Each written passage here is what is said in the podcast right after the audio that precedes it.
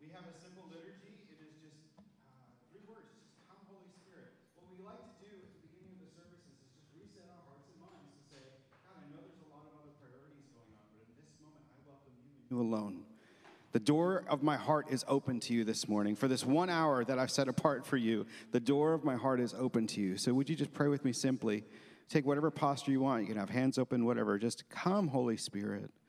We don't order you around. We just say the door of our heart is open this morning. Holy Spirit, come. Our mission as a church is to welcome Jesus into all of life. We're going to be talking more about that today. Uh, this really is a Vision Sunday, but God, that we welcome you into all, into everything. Nothing is in a no-go zone. We welcome you into all of life. We're going to worship simply this morning. We're going to worship um, boldly this morning. And uh, so, Destiny, would you lead us? Thank you so much for, for leading us this morning.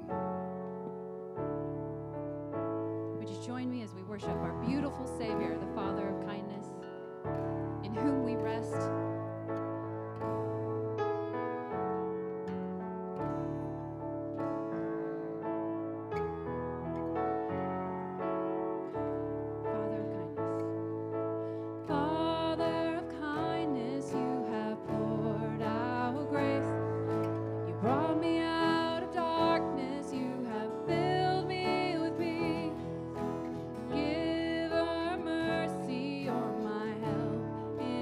Time.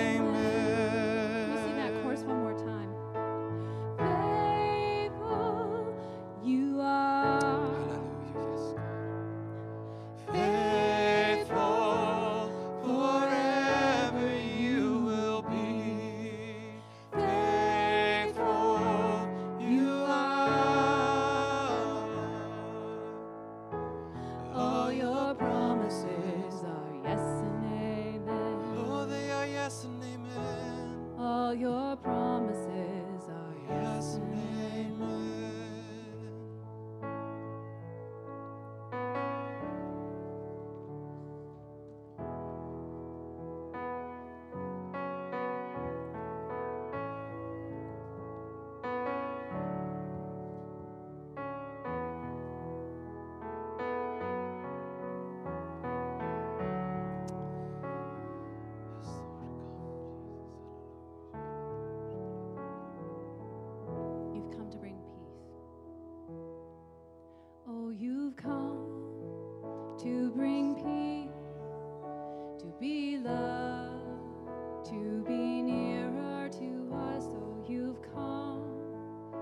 to bring light, to be light, to shine brighter in us so we Emmanuel, God with us, our deliverer. Our deliverer, you are Savior, in your presence we find our strength over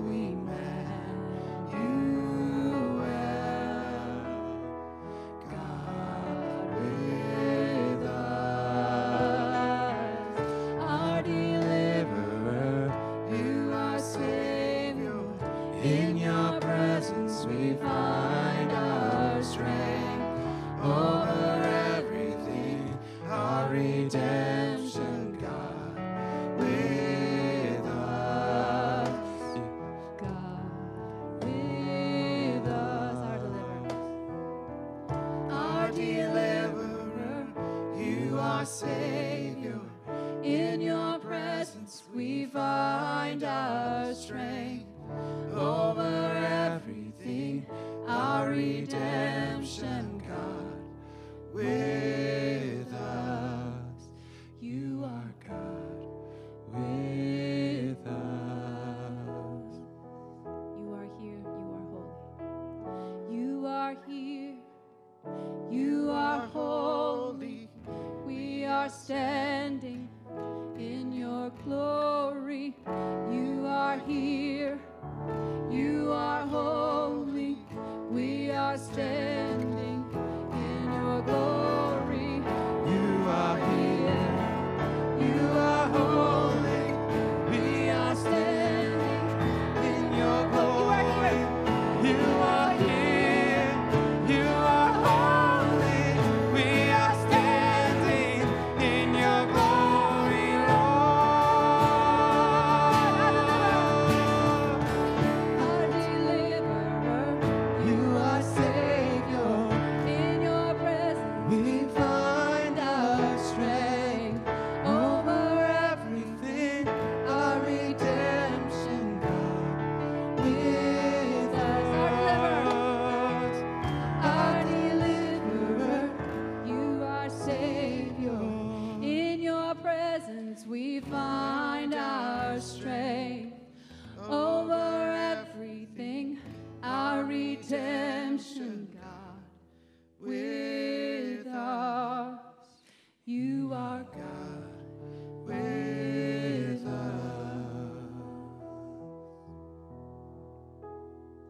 It's your breath in our lungs, so we pour out our praise, pour out our praise. It's your breath in our lungs, so we pour out our praise. You only great.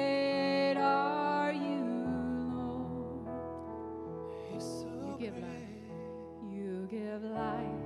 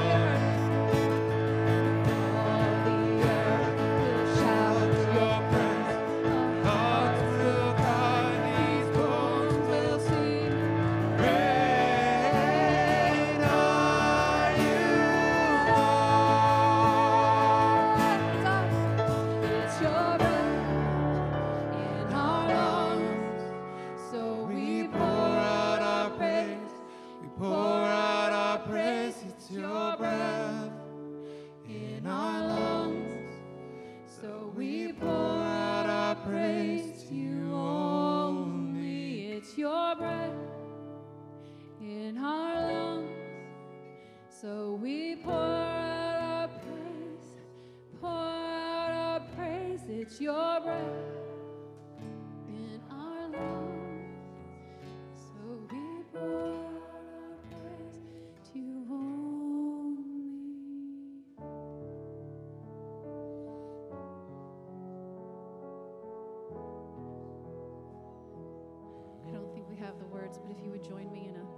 Special hymn that I, I just have to love and goes perfectly just to say how great he is. Then, sorry. Then sings my soul, my Savior God, to thee. How great thou art! How great!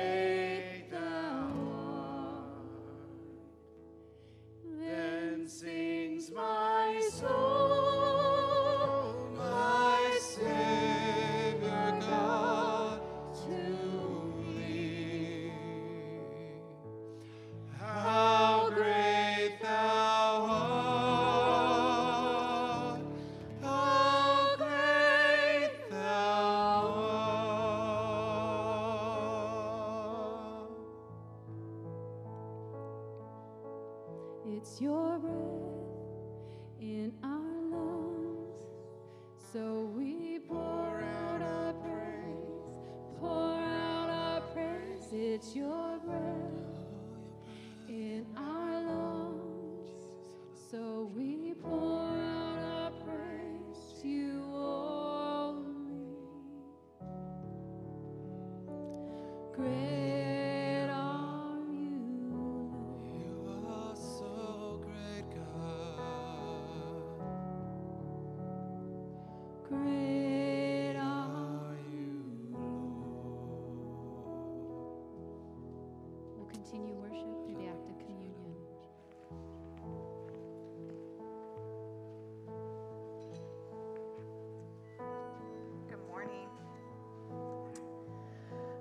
As I was preparing for worship or for communion this morning, um, I was reminded that communion is not just a snack at uh, Sunday service, but it's actually a meal.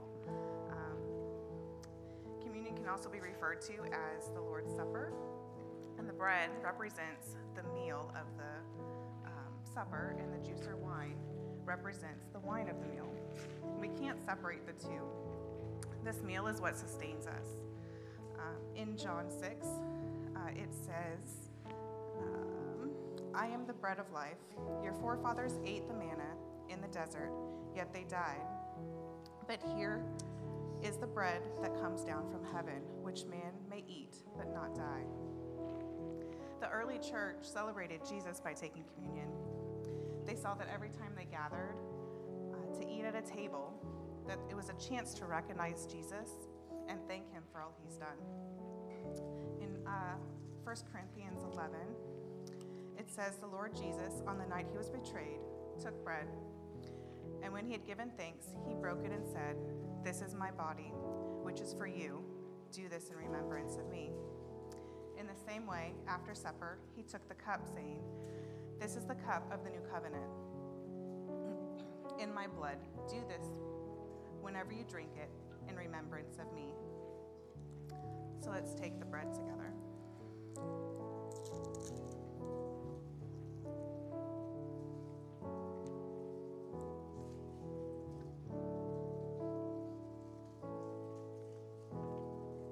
And let's drink the cup together.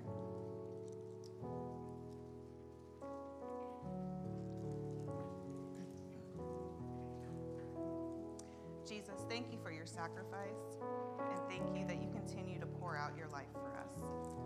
Amen.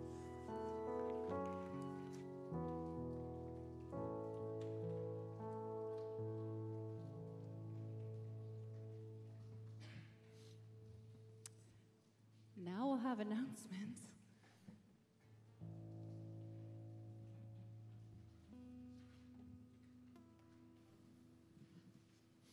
Good morning, Mission Vineyard. Um, we're very, good morning, Jan.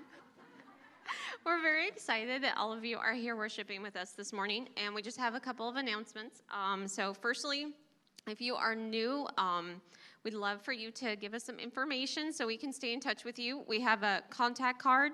Um, There should be some over there, and you can also fill one out online. And basically, we just want to know that you were here, and also you'll have the option to sign up for our weekly newsletter, um, just telling you what's going on in the church. And you can also um, connect with the Connect card to get a prayer request as well if you'd like someone to contact you for prayer. Um, the big thing going on right now is next week is going to be our Back to School Sunday, so we're going to be getting together just to um, pray over teachers and students and just everybody involved in going back to school. Um, and one tangible thing that we would like to do, and if you'd like to uh, also do that, is we're going to have some index cards over on the welcome table. Um, and you can see our Lita is showing you some. And we partner with a school, Rogers Elementary, in the area, and um, we would just love to send them some words and encouragement, especially in this um, just kind of kind of trying year, getting into the school year. So um, you can fill one out um, as you're leaving. You can also fill one out and um, bring it back next week if you want to take a little more time to do that. Lastly, we'd... Um, like to just go ahead and pray over our offering. That is um, another tangible way that we can just um, serve serve the Lord um, through our finances. So let's go ahead and pray. Um, dear God, thank you so much for the blessings that you've given each of us. Um, I just pray that you would um, lead us each to give as we can, and um, I just pray that you would bless it for your work. In Jesus' name. Thanks, Larissa. Good morning. Good morning, Mission Vineyard. It's an honor to be with you this morning. You're an amazing church. Yes. Yes. Wow, I wasn't looking for for anything like that. That was great. Hi.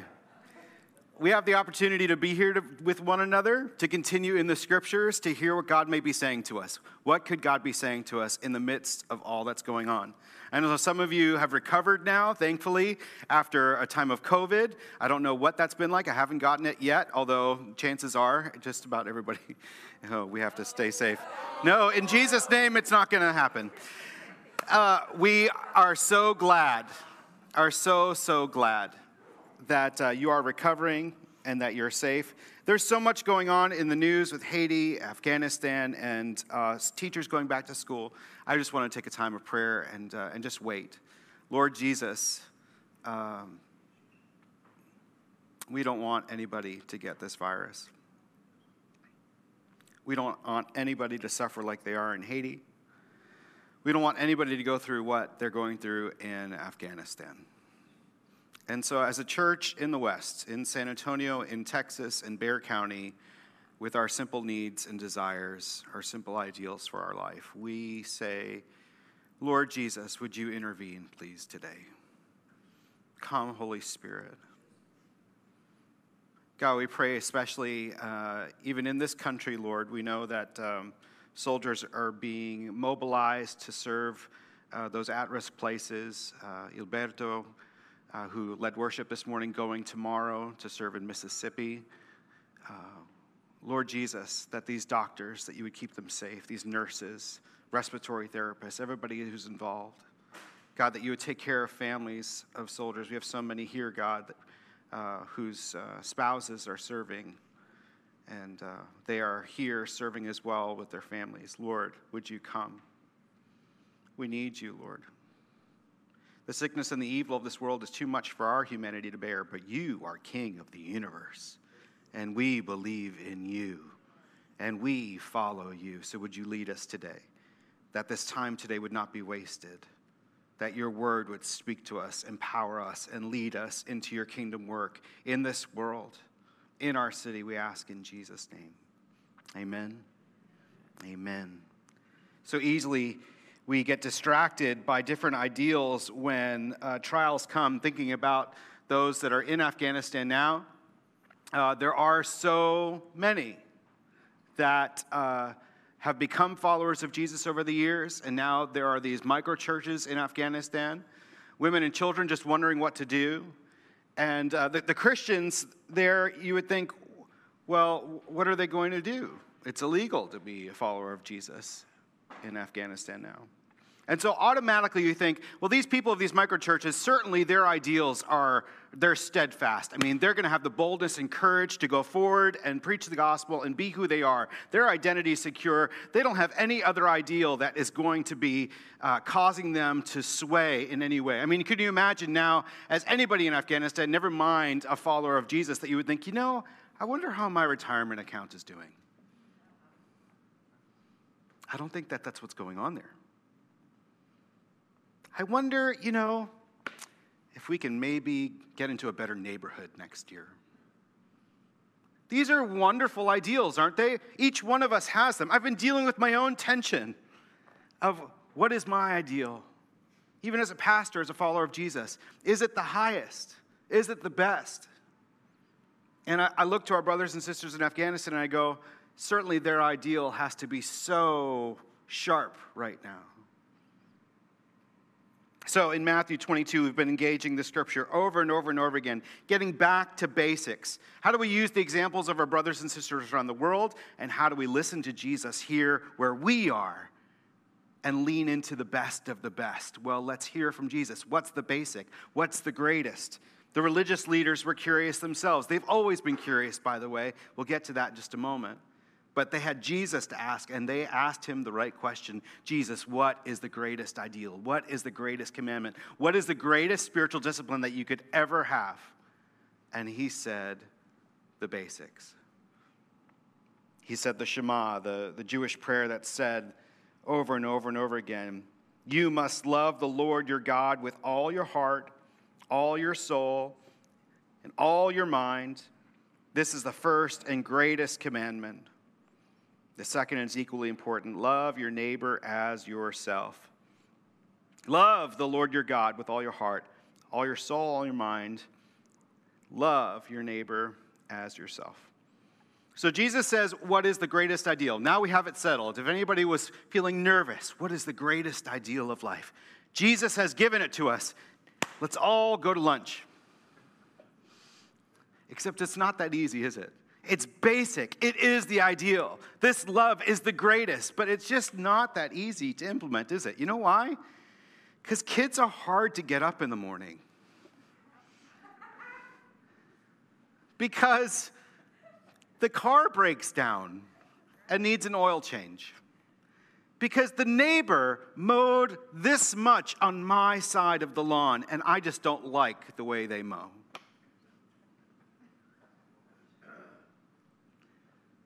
We're distracted by all kinds of ideals, aren't we? We have so many, and so many good plans. Having good ideals is great, but when, when significant things happen in life, we're caused to, to sharpen our ideals to what's the greatest. And you can imagine in Jesus' time, the Romans were on, they were conquering the world. They were overseeing all of Jerusalem, and so certainly the religious leaders were saying, hey, what's the greatest? What, help us dial down. What is the most best ideal? Our ideals are like thermostats of our lives, aren't they? When you set out, I remember being a college student saying, I'm getting my degree. Oh, wasn't this great when you got a degree and it gave you a job? I'm going to get a degree. And my dad said, John, if you get this degree, it's good. And I got it. And boy, was it messy afterwards. But my ideals were great, right? Getting a degree was good. Isn't that good? Getting a degree is a great ideal. Working hard is a great ideal. Getting a great job is a great ideal. Moving up in the world are great ideals, and they all are thermostats for our lives. They set the temperature for where we're going, how we're going to do it, how we're going to get there.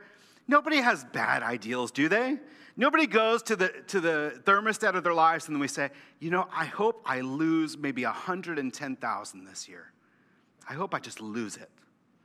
Nobody sets out the bad ideal. You know, I hope one day I can live on the streets.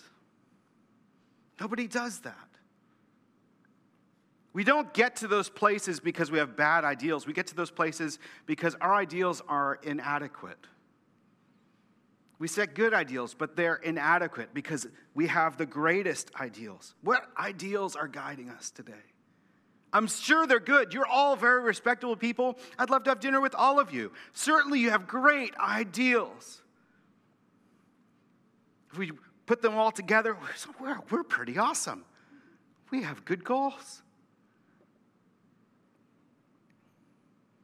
I was looking at the uh, the statistics for different countries uh, all over the globe.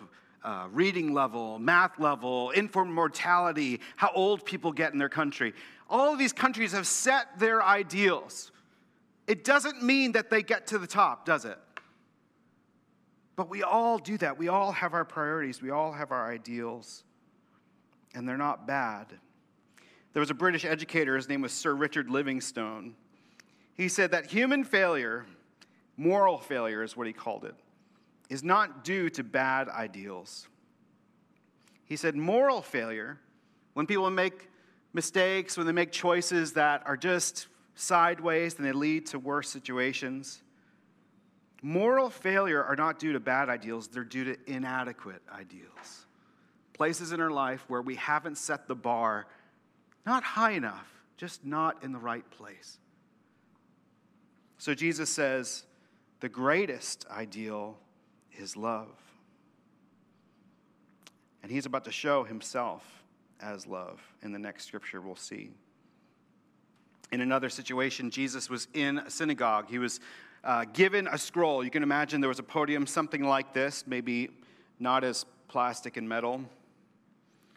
Jesus gets up and he's handed a scroll. And it's a scroll of an earlier book. It's a scroll of Isaiah, Isaiah sixty-one. And he reads it. This is Luke chapter four, verse eighteen, when he's doing this. It says, the Spirit of the Lord is upon me. Could you imagine getting this scroll? Hey, I'm going to invite just anybody up, read this verse. The Spirit of the Lord is upon me. He has anointed me to bring good news to the poor. He sent me to proclaim the captives will be released, that the blind will see, that the oppressed will be set free, and that the time of the Lord's favor has come. And, and then he does a mic drop. He rolls up the scroll, hands it to his attendant, sits down, and everybody looks at him like something that he just said was out of the ordinary. It was the scroll of Isaiah. But as they were all looking at him, he then began to speak. Sitting down, mic dropped. The scripture you've just heard has been fulfilled this very day. Isaiah sixty-one is in a place in Isaiah that comes after lots of judgment. Isaiah is a book of judgment and hope, judgment and hope, judgment and hope. And here in Isaiah sixty-one, we get to some real hope. And here's the hope.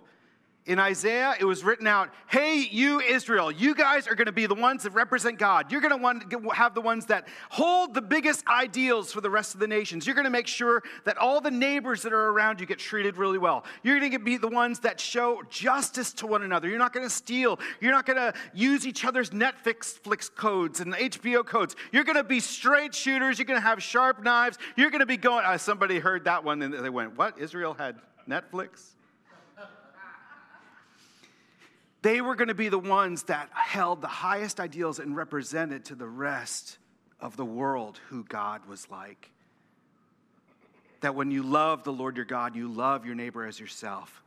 That's the highest ideal. Israel was going to look like that, except they failed. They failed because their own disillusionment. Raise your hand if you've ever been through any kind of failure. And you thought, God, where were you? And that's exactly what Israel did. They had been oppressed. They had been exiled. They had gone all over the place. And little by little, they thought, is this God really true? Do his ideals really, really matter? And so the judgment comes. And Isaiah talks about the judgment. And then all of a sudden, the hope comes. And so you think the hope that's described in Isaiah is, don't worry, Israel, you're going to get better. Just reset your ideals and let's go again. But it's not that at all. The prophet, and we don't know if the prophet's helpers, because Isaiah has died at this point, we think, but at some point they write the prophetic yearnings of Isaiah. the truth of what was necessary in order for the truest ideals to run the world, in order for the actual kingdom of God to be running on the ideals of God, to represent God. It would take God himself to come. A servant, a suffering servant that would come and die for us, for losing our way along the way, for losing our idealism, for losing the truth that the best way to live is actually God's best. And there's no adequate replacement. Everything else is inadequate. So Jesus boldly says to them, everything and every ideal that you've ever hoped for you and your people, everything that you've wanted for your kids when they grow up, all the prayers you wish that they would say when they were on their knees at their bedside, every time that you wished you were at their bedside with them, every time you wished that you weren't angry uh, when you were driving and somebody cut you off. I know it was me, I'm sorry. Every time you started lying instead of telling the truth because you wanted to hide how bad the situation was.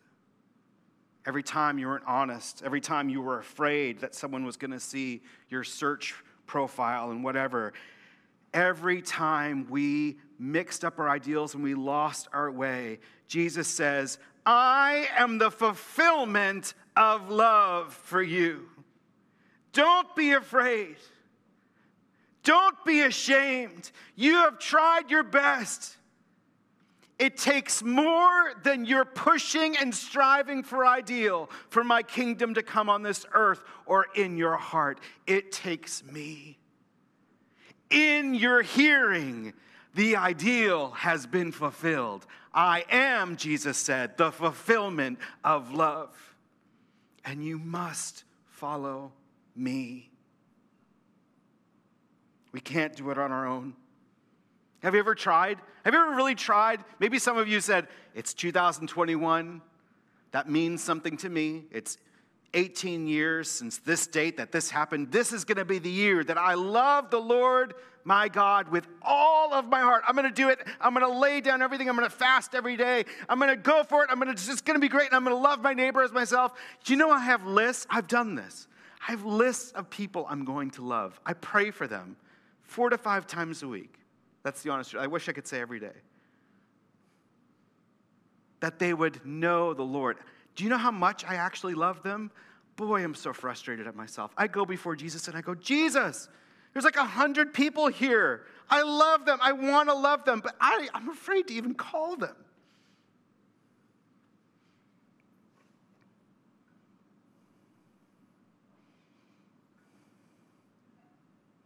The opposite of that failure that I feel when I make that mistake or others is not striving again to a greater ideal. It's surrender and humility that I can't lift that ideal up on my own. I never have been, and I never will. The opposite of that failure is not getting a guru and trying again, or paying more money, or or setting another ideal that's a little less and going for that and saying, I'm successful now. That's not the opposite of failure either. I wish I could distract myself that way. God just won't let me. The opposite of that failure is his love, my humility to his love, where I finally lay down and I go, God, I can't do it. I've never been able to do it. And I've been trying so hard to accomplish all these things, to make a name for myself, to do what you want me to do, to represent you to people, and I can't do it. And he said, that's why I'm here. I will fulfill it. He is love. And when he says, I've come for the poor and the captive and the oppressed, to fulfill God's favor to people, he's talking about us. We are the poor. We are the blind. We are the captive. We are the oppressed. Jesus has come for. Favor and fulfillment don't belong to us. They don't belong to Israel. They belong to Jesus.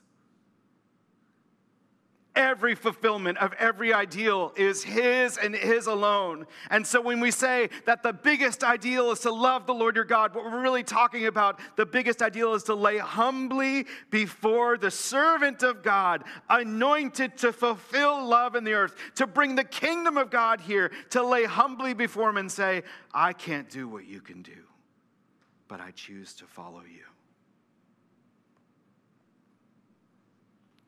Isaiah is full of places where people have decided either to reject the servant or to repent in front of the servant. We know those places that we're supposed to repent, right? When our good friends come up to us and they say, I don't think that's the way you're supposed to be going, when they have the boldness. I was in small group the other night, and I brought something big before my small group. I said, I'm thinking about doing something. And they went, that's the stupidest thing that I've ever heard. And I went, oh, oh, I'm really glad I asked. But it was a gut punch of humility. I said, guys, I don't want to fall like generations have fallen before me. I want to go with God and His ideal. And so it took a humility. I come before you, Jesus. The humility of the small group is the best because it leads us to the ideal of Jesus and following Him more clearly than ever. Small group leaders, would you stand up for just a moment? These are the people in this church that have submitted themselves self-sacrificially to say, I will create a place where this kind of humility will come forth. I will set the tone. I will be the most humble often.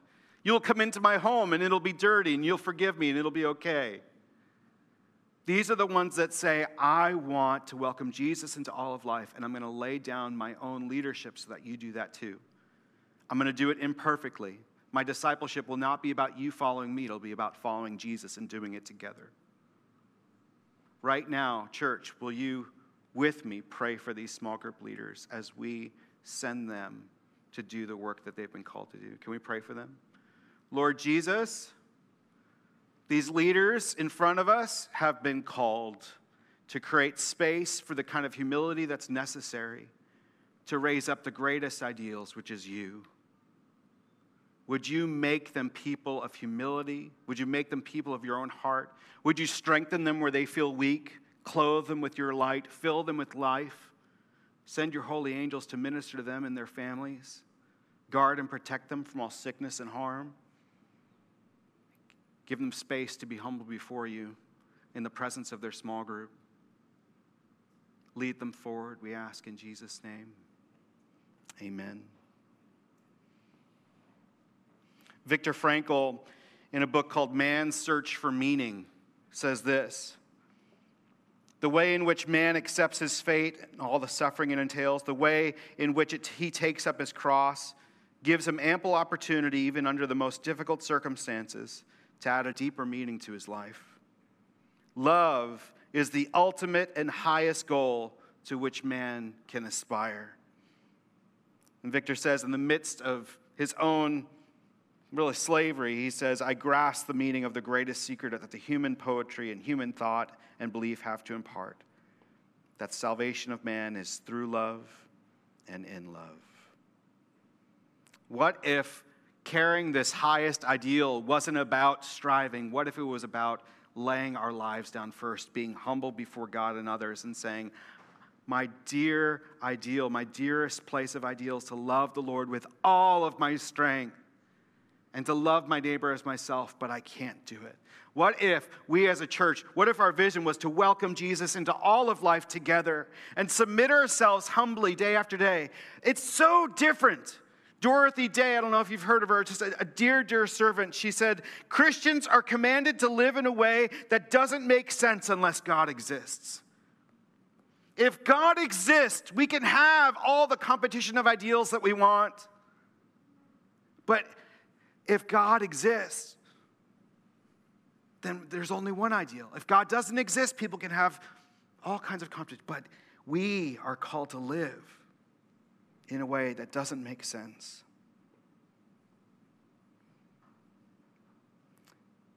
Jesus says, follow me Don't live in pride. Don't reject his lordship. Don't reject that he's come to fulfill this. Just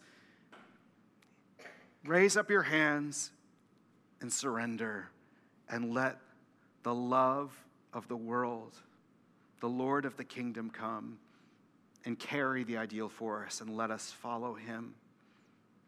I don't know if you've been watching much of a new video series that's come out, but uh, there's about a ten-minute clip I want to play for you, and then I'll come back and close us.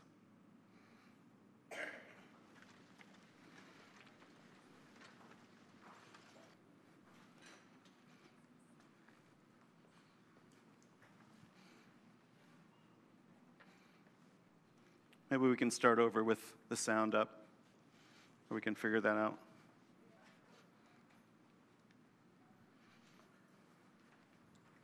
Simon, it's been a month since you have visited Ima. You know how it's been work, and I know I haven't been a good... Please, please listen to me. I haven't been honest with you. What do you mean? I've been fishing on Shabbat because I've had no choice. Andrew has text dates. I've got text dates. We haven't been able to keep up. I did some things I'm not proud of to fix it, and now it's gone bad. And we're in trouble. We? What do you mean? I, I'm in trouble. But we, because I need a miracle, or I can be in big trouble. We could lose the house. What? If I don't catch a ton of fish or get some help somehow, they'll arrest me. Yeah, so I need to go Go now. Where? To fish. I gotta spend the rest of the week doing nothing but catch every fish I can and hope I can fix this somehow. But no more talking. Maybe God can get your attention now.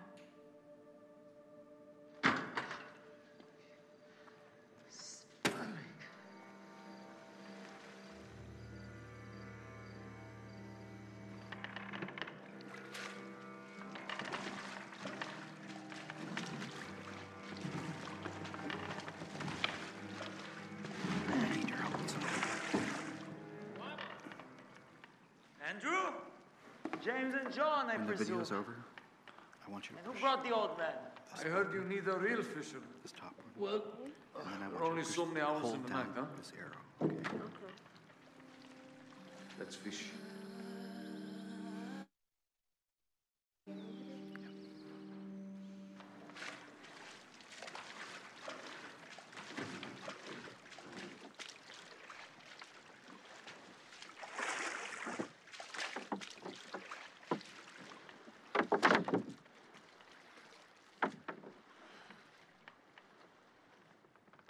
Zev,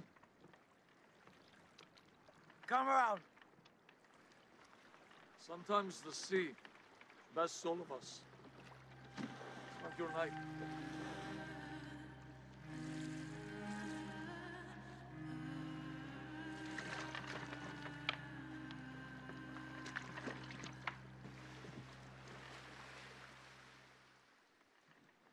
Simon, it's him. Excuse me. Simon, that's him. No time for this, Andrew. It's him! Simon, it's the man. John said he's here, right now. May I ask a favor? I'm teaching these people, and apparently they're having trouble hearing me. If I could stand on your boat, that would be helpful. They're having trouble hearing you, huh? Yes, yes, of course. Please, please, stand on our boat. Thank you. I need to go. I'm sorry. No time for this today. Stay a few moments longer.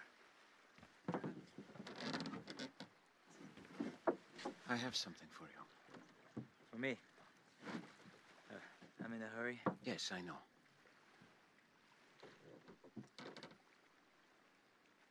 Just allow me a few moments. I'm Jesus.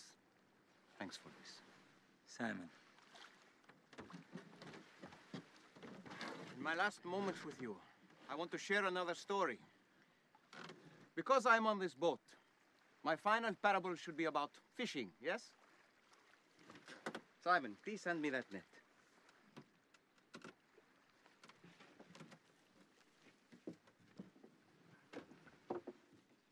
This net gathers fish, all kinds of fish, yes? Yes, all kinds of fish. And the kingdom of heaven is like what happens next.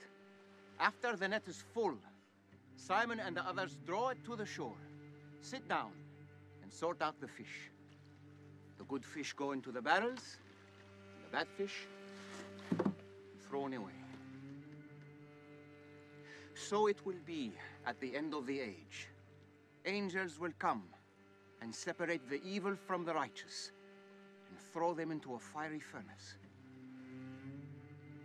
Do you understand? These parables I tell make sense to some, not to others. Be patient. That is all for today. I have some business to attend to with my new friend.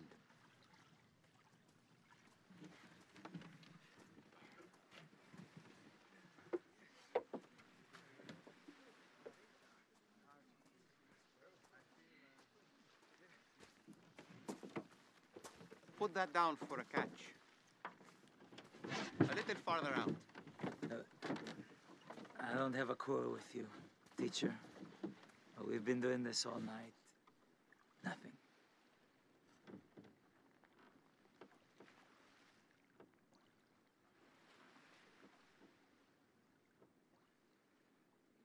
All right. That's your word.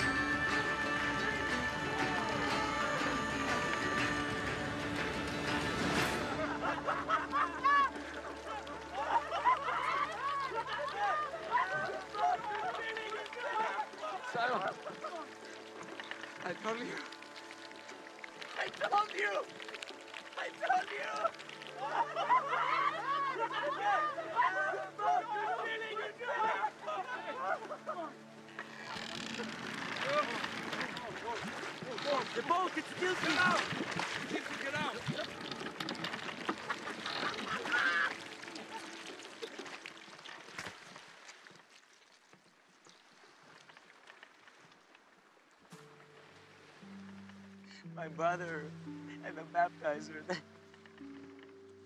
You are the Lamb of God, yes? I am. Depart from me. I am a sinful man. You don't know who I am and the things I've done. Don't be afraid, Simon.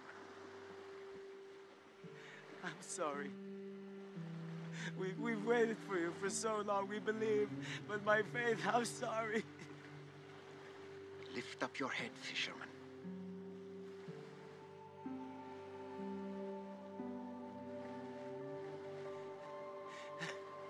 What do you want from me? Anything you ask, I will do.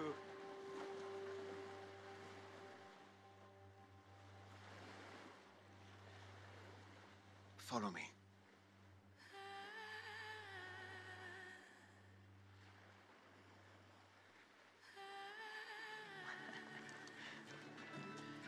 Fish are nothing.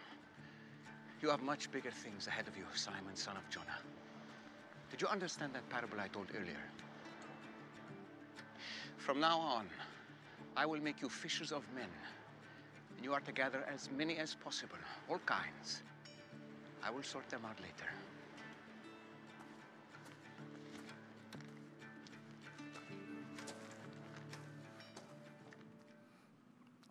Jesus loves you so much. He's been waiting for you to just surrender.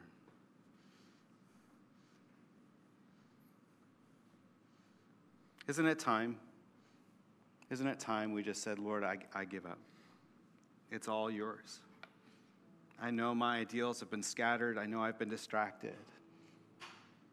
It's all yours. I'm, I'm done. And what does Jesus say? Does he say, okay, now recommit yourself to all the greatest laws? He said, no. He said, follow me. That's it. To love the Lord your God, to love your neighbor as yourself, takes one decision. Just follow me. There was a prayer team praying for you this morning. There's some words up on the screen. Someone who feels bound, come to the Lord. He wants to set you free. Someone struggling with fear. Locusts that have stolen two years, God will return tenfold. Just, just lay it down. These teams are here for you this morning as we continue to worship. Any physical, emotional, spiritual need, they're here for you to just say, I just give up, and I want Jesus to follow. I want to follow him. As you were watching that video, you may be thinking of friends and family that you just wish would surrender as well. Over the next couple of weeks, the church has set itself in a place to be especially welcoming to those who are new. A new series on forgiveness and fear starting in September. Next week, a week to welcome all those teachers and kids and families that are anxious about what's going on in the world to come and get prayer. Next week, to receive notes of encouragement. This is the time when we begin to follow Jesus and let him lead the way. And all those other Simons out in the world that are struggling with their debts, they get to get Jesus' love too if we just follow him. There's no greater love than Jesus. Take a minute. Allow the Holy Spirit to come. Holy Spirit, I ask that you would and just speak to all those places that we need to surrender, all those places that you want to set us free, all those places of loss that we've been striving to put back together. And God, all those places we know that we just can't do it on our own. Would you minister to us right now as the worship team leads us?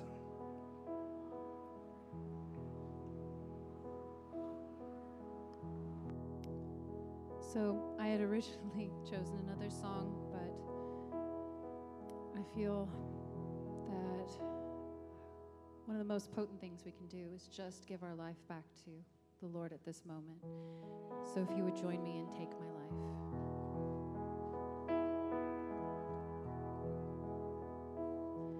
Take my life and let it be consecrated, Lord, to thee.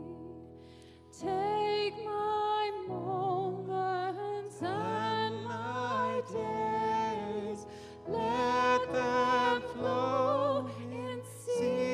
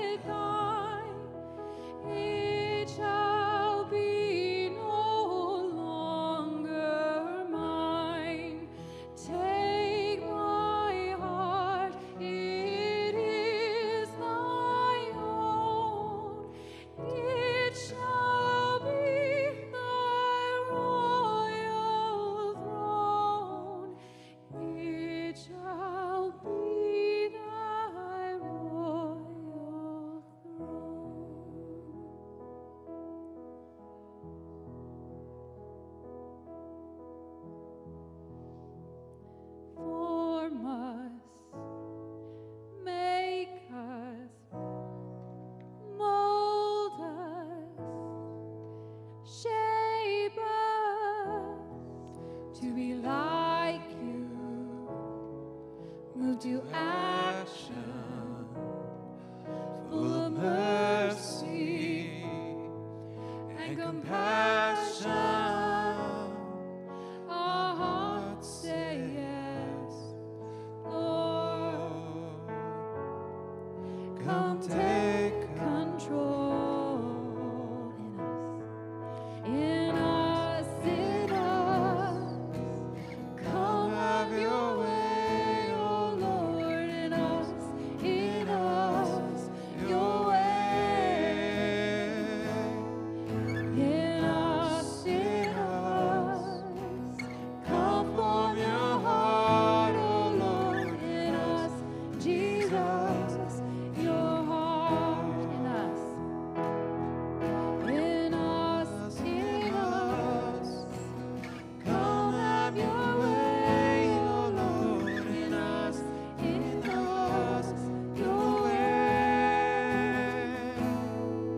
In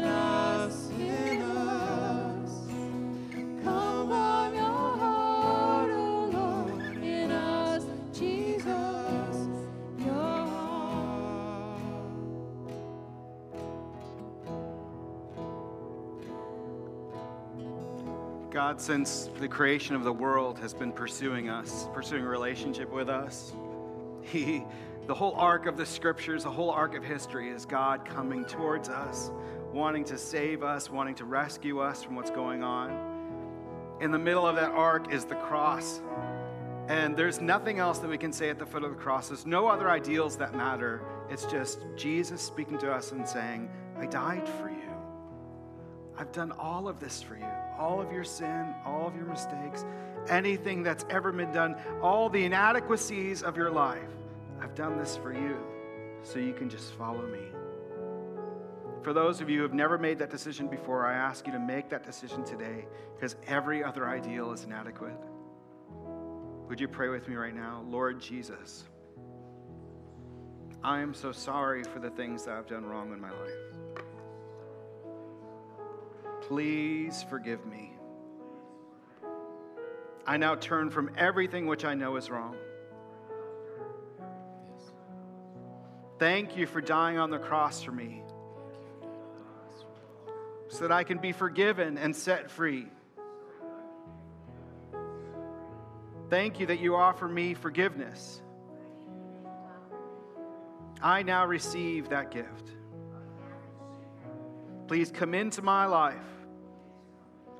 By your Holy Spirit, to be with me forever. I want to follow you. Thank you, Lord Jesus.